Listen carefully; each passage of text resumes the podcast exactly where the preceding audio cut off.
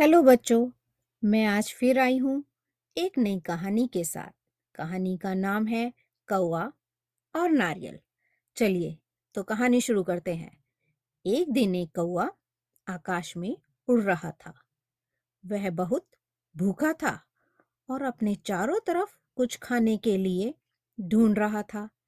तभी उसने एक लंबा नारियल का पेड़ देखा और वह नारियल के पेड़ देखकर बहुत खुश हो गया और पेड़ की तरफ़ उड़ने लगा और फिर उसने अपनी चोंच से दो तीन नारियल तोड़कर ज़मीन पर फेंक दिए और फिर ज़मीन पर गिरे नारियल को अपनी चोंच से तोड़ने का प्रयत्न किया। पर बच्चों, आपको पता ही होगा नारियल का ऊपर का हिस्सा कितना सख्त होता है तो कौए से वह नहीं टूट पाया।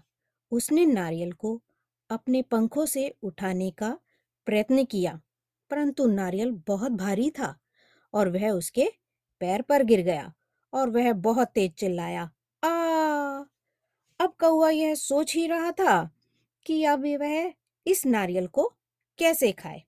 तभी वहीं एक छोटा हाथी आ गया और वह भी बहुत भूखा था। उसने नारियल का पेड़ देखा और अपनी सूंड से हिलाकर नारियल को नीचे गिराने का प्रयत्न किया, पर एक भी नारियल नीचे नहीं गिरा। अब छोटा हाथी भी यह सोचने लगा, काश इस पेड़ पर चढ़कर नारियल तोड़ सकता और अपनी भूख मिटाता। कौआ यह सब देख रहा था। उसने अपना नारियल हाथी को दिया और हाथी ने वो नारियल अपने पैर से तोड़ दिया। आपको पता ही है, हाथी कितना भारी होता है। तो उसने अपने पैर से वो नारियल तोड़ पाया। अब वह दोनों बहुत खुश हो गए।